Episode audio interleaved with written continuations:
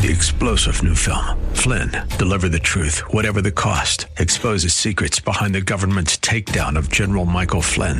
Flynn knew what the intel world had been up to. He ordered the first audit of the use of contractors. This set off alarm bells. He told the truth. He was the most dangerous person for Donald Trump to hire. They had to get rid of Flynn.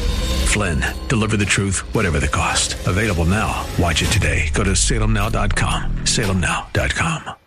Yes, it is. And we finish off our week and our hour with the Hour of Alliteration. We do it with Pete Peterson. He is the Dean at the Pepperdine School of Public Policy, publicpolicy.pepperdine.edu.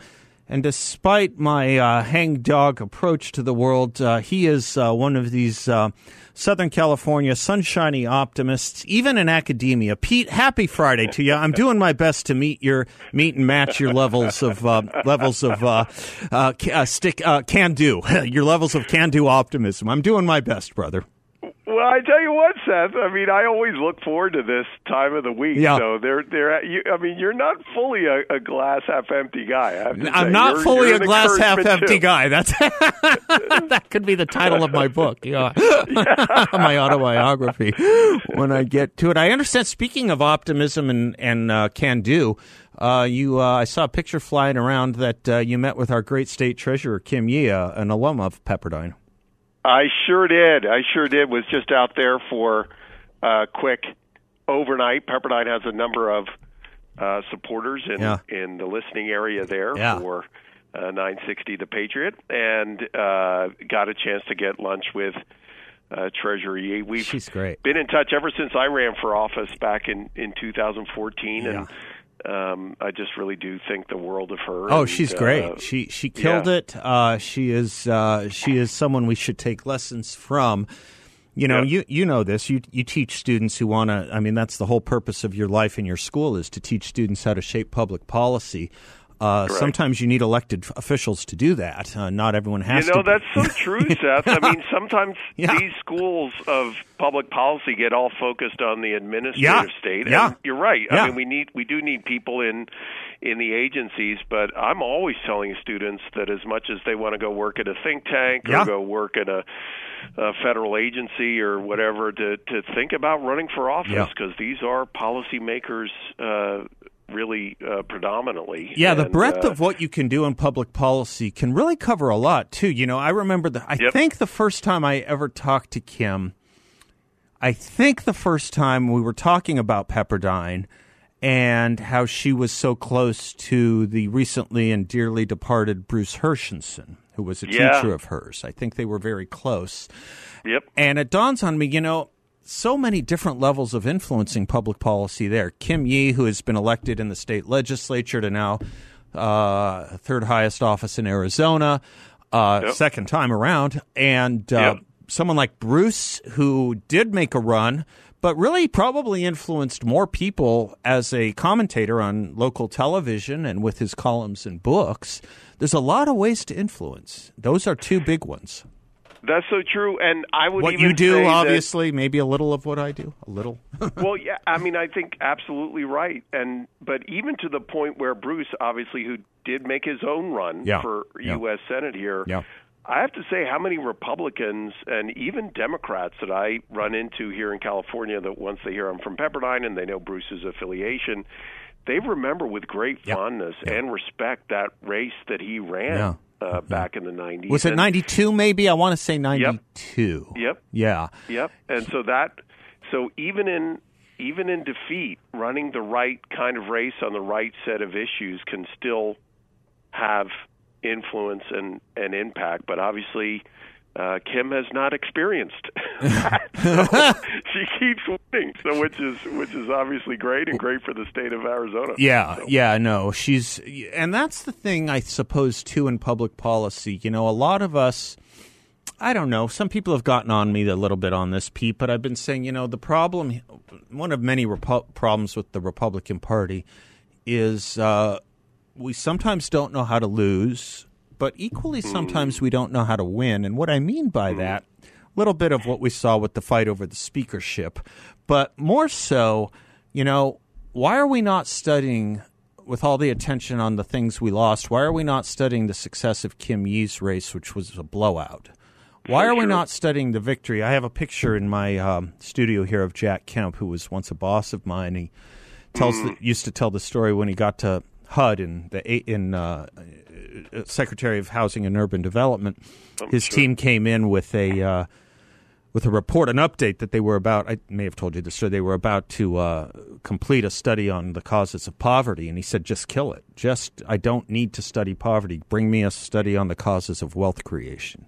Why are we not studying, you know, the Kim Yees? Why are we not studying the the Oh, yeah. positives more? Uh, I I Just couldn't agree with you more. Yeah. I think that's so right. You know, we we look back at Georgia, we think about the the Brian Kemp Yeah, there. yeah. We we look at other places where we saw defeats and and focus on those without really looking at well what contributed to these victories. Yeah. And and Arizona I know had seen uh, victories and defeats. Yeah, yeah, yeah. And you're right when we think about Arizona as a Republican, especially one from out of state as I am, I you know I hear and think much more about the defeats than I do about the victories. Yeah, we need to turn our like heads him. on that a little bit. Um, Agreed. I'll give That's you another good. sign of optimism here in Arizona. With Oh. though we had some defeats, another one was, and forgive me if I repeat it, but if I repeat it, believe me, I think it's worth repeating. Um, school board candidates, uh, particularly Yeah. in Scottsdale, who were campaigning on the COVID stuff, the race stuff, the transgender stuff. These moms, Yep. they um they out they they they got they got 13% higher voter turnout than statewide candidates because they were speaking to these things that people really do care about and they won. They won. and and that's part and parcel of a national movement. Yeah, right. yeah. I, and I, I think that those kinds of issues you and I have talked about many times. Yeah. That if there was a blessing from COVID, it was getting people up, to focus at the local level Yeah. and the importance of engaging in these races, whether it's school boards or city councils or county races, that we often didn't really think about No, until right. all of a sudden we found out what happened when we weren't involved. Yeah. So Shakespeare has this line about being awakened from our deadly slumber. That's Yeah. pretty pretty apt phrase. The other thing I was thinking about, thinking a lot about this week and some stuff with you.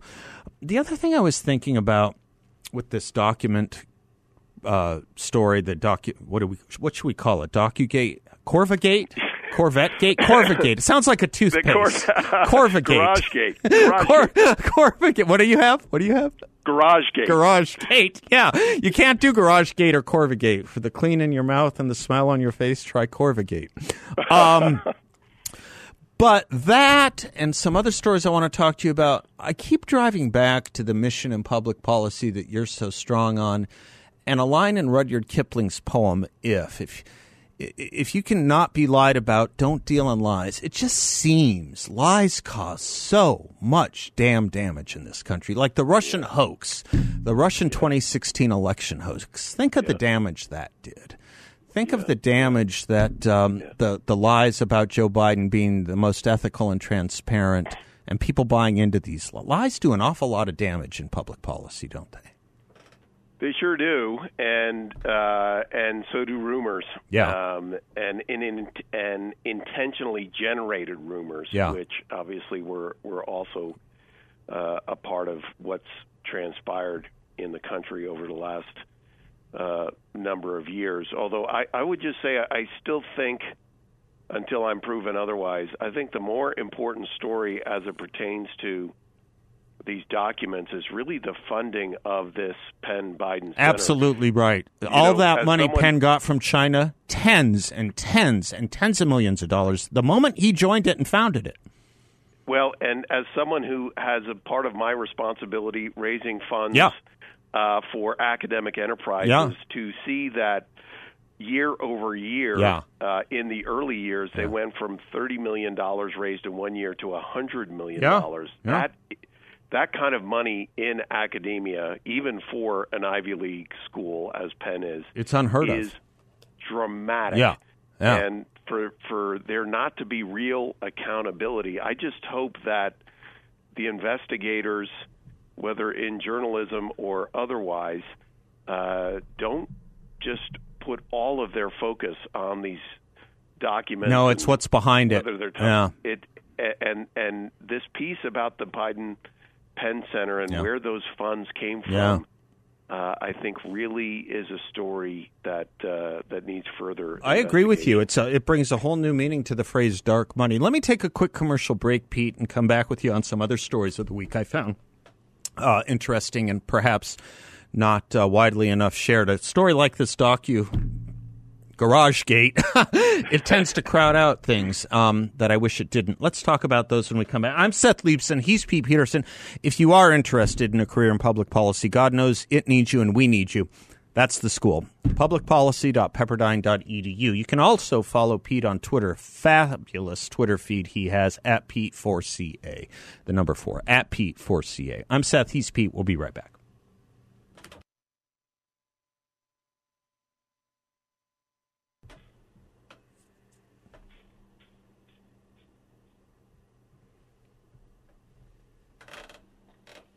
Welcome back to the Seth Leibsohn Show. Pete Peterson is our guest. He is the dean at the Pepperdine School of Public Policy. I want to stay on this for a moment because I get worried about the durables that we lose in these transitional and transitory stories. If we focus on anything on this show, it's the durables. And the durable behind, I think, behind the document scandal with Joe Biden really is something Pete was putting his finger on in the previous segment. I'd like him to say a little bit more about it. If you don't mind, Pete, this issue of China influence peddling and just how much money uh, Pencil, UPenn was soaking up with regard to the Biden Center, where obviously some of these classified documents were found. The classified documents story, I think, is really only a story because they made such a big deal of it with Donald Trump. I don't think in and of itself with Trump it was that big of a deal, didn't warrant what it got. And I didn't think here it was the biggest of deals. It's only a big deal because of the double standard. But this issue, this issue is a big one. This is a lasting one. Say some more about it, would you? Yeah, I think it's worth understanding that for a number, if not the vast majority of colleges or universities across the country, uh, to the degree that they even have endowments, Yeah. they generally tend to be in the in the tens of millions of dollars For most colleges, yeah, right. right, and and accumulated over uh, decades. To see that there was a institute, in this case, this Penn Biden Center, uh, launched that almost from its start got underway with uh, revenues and donations in in the amount of around uh, 20 to 30 million dollars, but then escalating to somewhere in the neighborhood of 100 The- These are the endowments, the total endowments of certain of colleges, like maybe even in Claremont. You know, in one year they're getting what their whole endowment is, right? Absolutely. And to, I mean, I'm sure many of your listeners uh, have, uh, over the course of the last week in hearing about this place, have checked in on their website. I certainly have. I was familiar with it as an academic institution, but I have to say I, I didn't really know all that it was was doing. Um, it really is remarkable, and to have this academic center get so much of its funding from China, it really does make one wonder where those relationships were coming from and why people or government entities were making these donations in the first place. Right. Now, certainly with the name Biden on it, Yeah. uh, there were pre-existing relationships there from the then vice president, uh, who was uh, obviously uh, terming out of office, Right. uh, that were brought to bear here. That is somewhat standard operating It's procedure. like why Con- where- Condi Rice is at Stanford or something like that, right? Yeah. At- but at the same time, there's nothing named for Condi That's Rice a fair at point. Yeah, it's still the Hoover Institute, right? Yeah, right, right, right. You know, and she checks into the office Yeah. every single day. Yeah, yeah, yeah. It's a real Here job. Yeah, it's a real Biden job. Yeah, yeah. and it's got tens of millions of dollars. We don't know. I mean, I don't think. I would hope that Biden himself was not profiting directly from this, but as someone again who raises money for uh, academic activities and, and an institution, to think that one would make an ask that would result in these tens of millions of dollars without thinking to oneself, why would those people be making that kind of donation? Right, the right. program that we're offering that would be attractive Right, in that way? right. It just raises some very disturbing Right, because questions. when you go and ask for, uh, you know, support for programs or support for your endowment or whatever, Pete, this is just standard operating procedure. You're going to talk to a donor or an institution that gives out money, you know, a, a, a granting organization. You're going to tell Right. them about the programs their money is going to pay for. Or they That's might right. come to you with an offer of programs they would like to endow and support. So it's Of money course. for something. It's money Yeah. for something. Is my point. And so, What is the thing here? What were the Yeah. what were the proposals Right, made right. the to get these funds? Right. What were the you know specific programs that were funded? Who were the specific donors? You know, if it wasn't if he hadn't gone on to become president of the United States, I don't think this would be as uh, you know timely of a question. But the fact of the matter is Might not even make news. Yeah.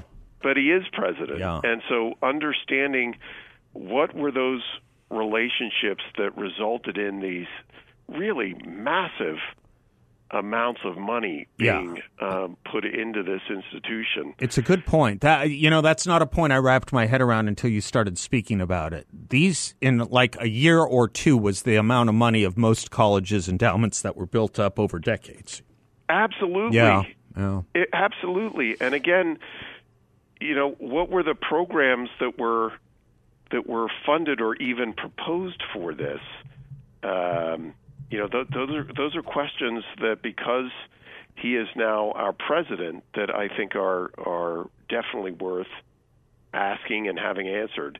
But again, so much of the reporting right now, and I understand it, is about these documents, Sure. especially relative to the earlier um, raid, if you will, Yeah. on Mar-a-Lago Yeah. for those. Yeah. Uh, but again, that's uh, Let's not lose the bigger I- story, the durable one, the Which important I think one. really is the Yeah. bigger story. And I, I do too. Now that you're really fleshing it out nicely on this show, I'm really glad. I'm hoping, I'm hoping this this segment gets captured by more people. I'm hoping a lot gets captured that transpired this week because I think you're right that. Um, I don't want to say narrow focus, but the, uh, the the the majority of the focus might not be on the biggest thing. It probably isn't, and it's crowding out other things. The story you're outlining, the investigation that should take place that you're outlining. I'll give you a couple other stories that I think uh, came and went this week way too quickly and probably have never surfacing again. Pete, um, may have to go to break with this one and have you comment on the other side. We'll see. But by anyone who's ever studied, knows, written, or read about the drug issue in America, everyone agreed by every source and documentation 1979 was the worst year for drug use in America. 1979 was known as the high water mark, with 14.1% of Americans regularly using illegal dangerous drugs. Okay? 1979, 14.1%. We did a lot of work. We couldn't handle it. We did a lot of work. We got it down into the like 5% range this last week, we just got the national survey out from the Department of Health and Human Services 14.3%. That is to say, this past week, we got to a new high water mark of drug, illegal drug use in this regular illegal drug use in this country. No one's writing about this. Is making headlines nowhere. I did hit the break with this. Maybe we could talk about that a little bit when we come back as well. Headlines that in any other normal time, or perhaps even if it were a different administration, would be dominating. And it's, I think, another one of these durables because unless attention is paid here, what's that line from? Death of a Salesman. Unless attention is paid here, no one's going to do a damn thing about it, and it'll just get worse. Pete Peterson is our guest. He and I will be right back. He is the dean at the Pepperdine School of Public Policy. You want to roll up your sleeves and do something about these things that bother you? Pepperdine's where to go to learn best practices, best insights, best tools, best everything, best training on how to have a career in public policy. He and I will be right back.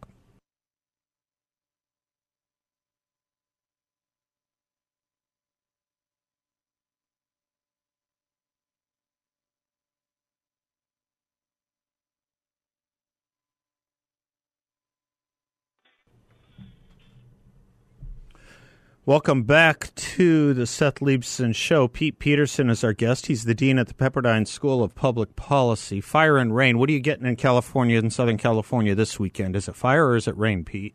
Oh, it's definitely rain. Yeah, okay. it is definitely rain.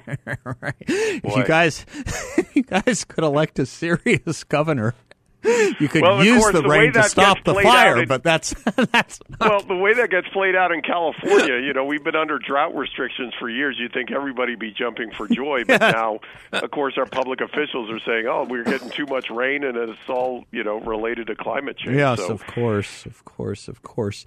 One last thing before we turn to that drug stat on the China uh, issue with Biden and the University of Pennsylvania you were telling me in real time over the break something came over your transom on the issue of Biden's profitability here, yeah? Yeah, so it, uh, apparently there's uh, there's a mechanism within the IRS for the public to lodge a complaint uh, that the IRS has to consider, okay. and this America First Legal Foundation has lodged one of these complaints uh, against the oversight by the University of Pennsylvania of this Penn Biden Center. Now, this is probably too deep into the weeds, but it's worth understanding that uh, the University of Pennsylvania is its own 501c3. It's its right. own nonprofit organization, and within that is nested a number of different other institutes, centers, and so forth. So, for the public to be able to look at the finances specifically of the Penn Biden Center is actually an extremely difficult, if not impossible, thing to do. Um, but this is essentially what is uh, being forced. What is known is that apparently uh, now President Biden was paid uh, a million dollars over uh, the years 2017 to 2019 for what ended up being uh, somewhere in the neighborhood of, of uh, seven to nine public appearances, at yeah. least recorded appearances yeah. for the University of Pennsylvania. And then once becoming president, the former or recent president of the University of Pennsylvania, uh, Amy Gutmann, became the ambassador to Germany. Ah. So ah. I am not at all raising the prospect of any sort of quid pro quo, other than to say that the relationship between the Bidens and the University of Pennsylvania and this Penn Biden Center is, I think, worthy of of deeper examination. By the way, Antony Blinken was the executive director of it for a spell. That's right. That's worth pointing out too. State. Yeah. So, um, and again, uh, remains to be seen how quickly I, I, would find it difficult to believe that the IRS is aggressively uh, pursuing right. this complaint, right. but it has been publicly lodged, right. so now it's something to be followed. Pete, turning that uh, uh, to that story I was just mentioning that I think is not going to get much headline. I was thinking you and I are roughly the same age. In late 60s, early 70s, there's a real push in our culture to help protect and nurture our young children. Uh, Fred Rogers started his show in 1968. Sesame Street was the year after. Shortly after that uh, came Marlo Thomas and the Electric Company. Then we had Schoolhouse Rock and the Children's Defense Fund. It seems to me we really cared about protecting and nurturing our children for a good 10 year spell there, starting in the late 60s to the late 70s. Boy, I'm telling you, it's taken a turn. I'm thinking about the drug stats. We just hit a new high watermark on drug use. I'm looking at something you retweeted from Professor Robbie George at Princeton about uh, about you know basically another case of being lied to about studies with the transgendering of children. Boy, the focus is really off with our kids these days, isn't it? Yeah, and again, I think the way forward, if there is going to be a way out of this morass that we find ourselves is by refocusing on our kids. Mm-hmm. Uh, you know, this conversation just reminded me. Just last night, we hosted a a private screening of a soon-to-be released documentary based on the book "Coddling of the American Mind" by Jonathan Haidt and oh, and good, Greg good, good. You know, I read a, re- I read something about good. Can you say? Can I take? This was a short segment. Can I have you pick up Yeah. on that when we come back? Absolutely. So, yeah, I, I I'm glad you mentioned that. Yeah, that, I know Jonathan Haidt's work because of you, and uh, I, I I'm glad you brought that up. Um, the coddling of the American mind, not the closing. The coddling. I'm not sure which is worse. They're both bad. Pete will talk to us about it when we come right back. Pete Peterson from the Pepperdine School of Public Policy.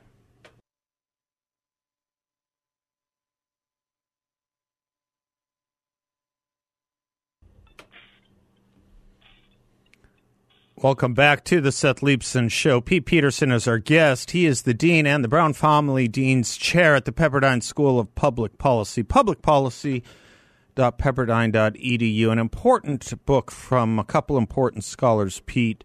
Uh, uh, the Coddling of the American Mind. What a great title. Uh, talk to me about this. Yeah, so the book is a, a bestseller. It grew out of an article that uh, Greg Lukianoff, who heads up a, essentially a free speech organization with the acronym FIRE, uh, and Jonathan Haidt, of course, the, the social psychologist who's written a number of books.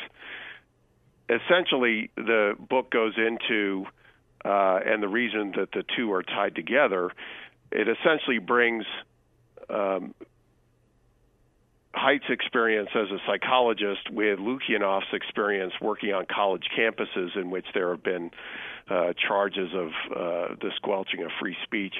And the the interesting nexus is that what Lukianoff began to see uh, in around 2013 or 2014 was that in a number of places uh, it seemed as if college administrators were beginning to undertake policies that that not only squelch free speech, but the way that they squelch free speech was to uh, develop uh, these terms like speech is violence.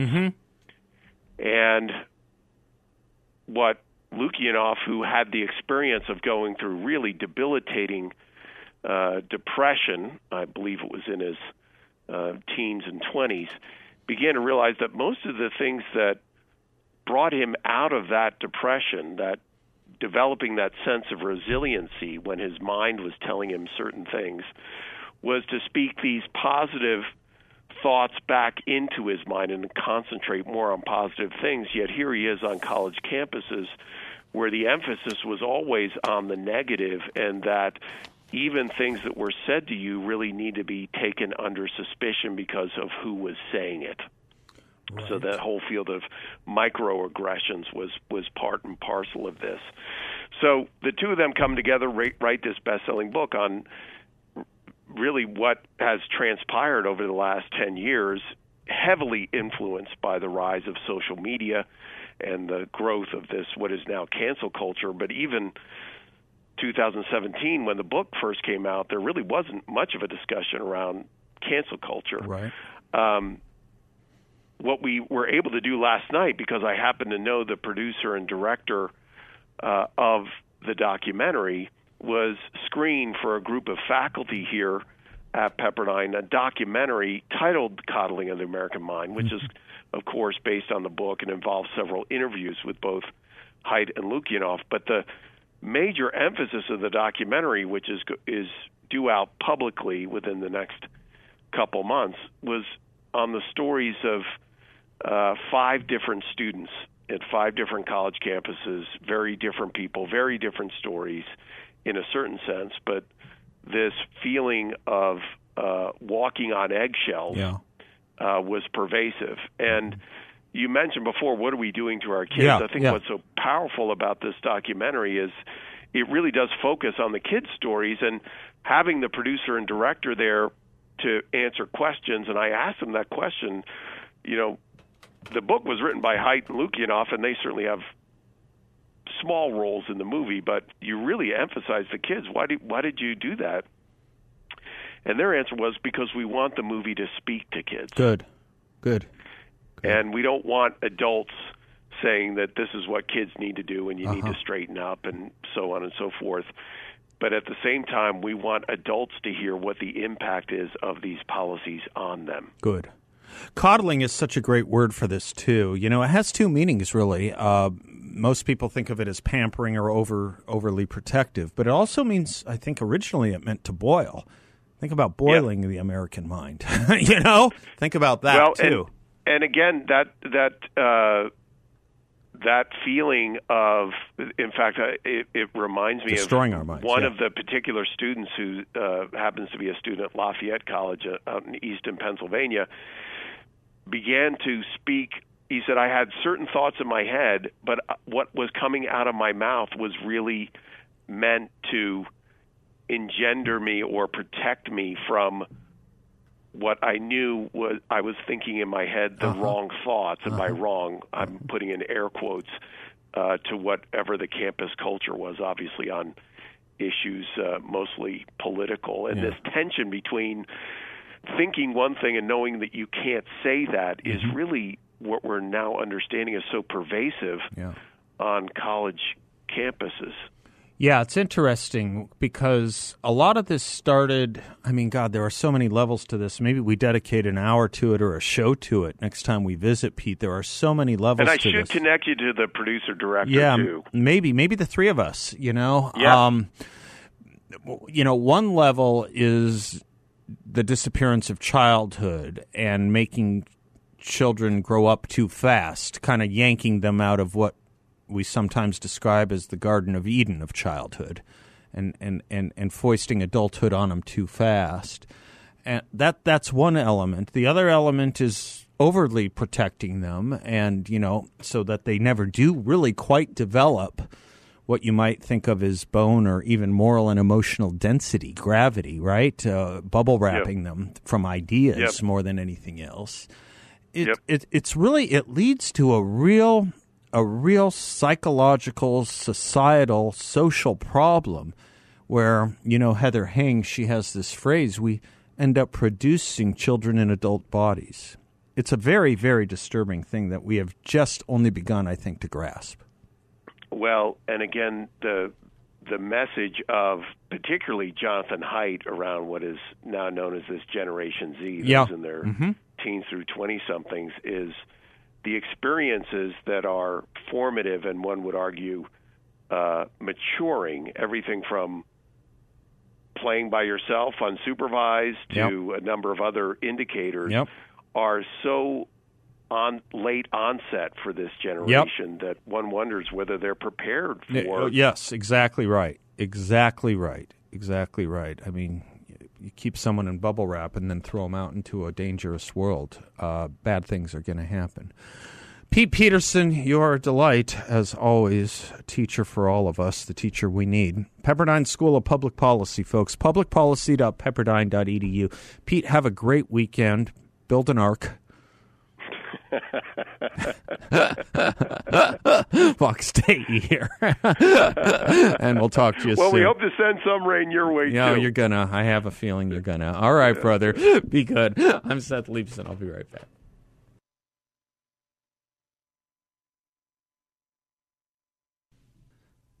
Thank you for spending some of your day with us, some of your week with us. Thank you, David Dahl, for uh, production, and uh, Billy D, wherever he is, he's still around. Thank you, all.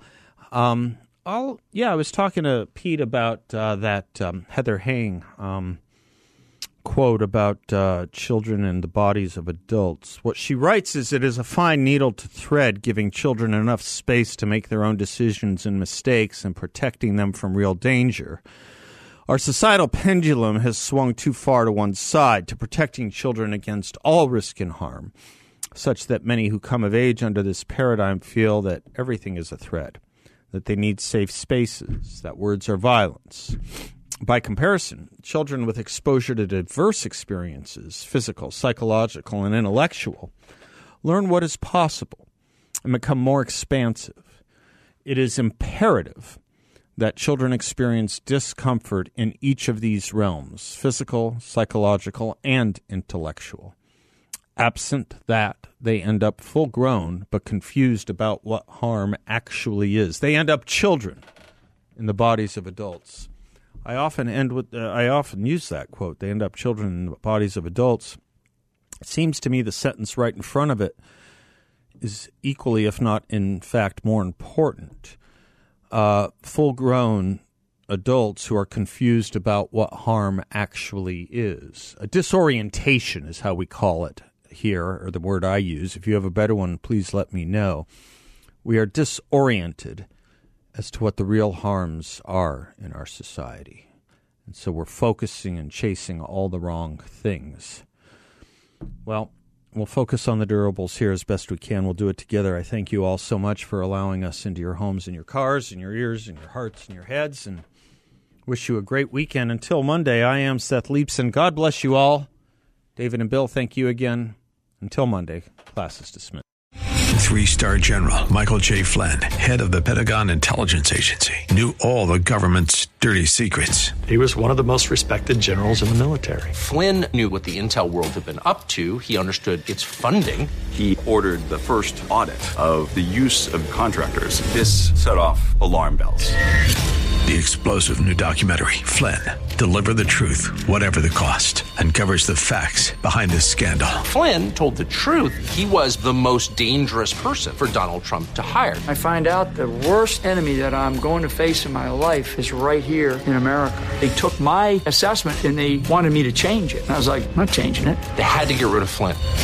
With in depth interviews, archival footage, and never before seen personal records of the man behind the headlines. I just felt like I was drowning. Flynn, deliver the truth, whatever the cost. Available now. Watch it today. Go to salemnow.com. Salemnow.com.